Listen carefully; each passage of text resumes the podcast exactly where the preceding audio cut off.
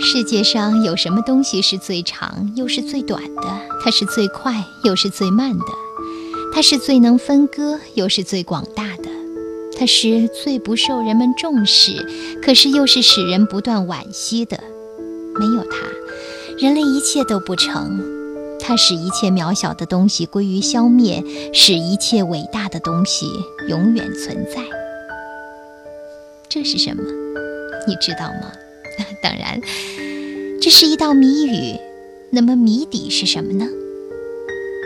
有人说它是水，可是你仔细想想，对吗？好像不尽然。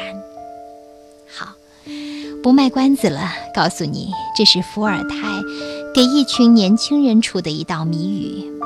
伏尔泰说话很幽默，他常常会用一些奇特的方式给人思想以启迪。猜谜就是他常用的一种思想教育的方法。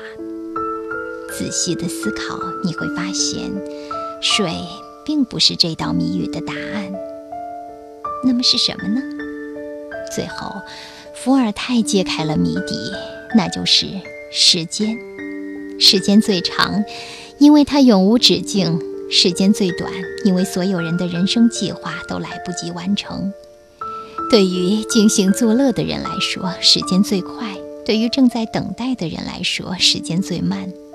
时间可以无尽的分割，又可以无限的扩展，所以它同时也是最广大的。在当时，谁也不会重视时间；可是过后，谁都会为自己浪费时间而惋惜。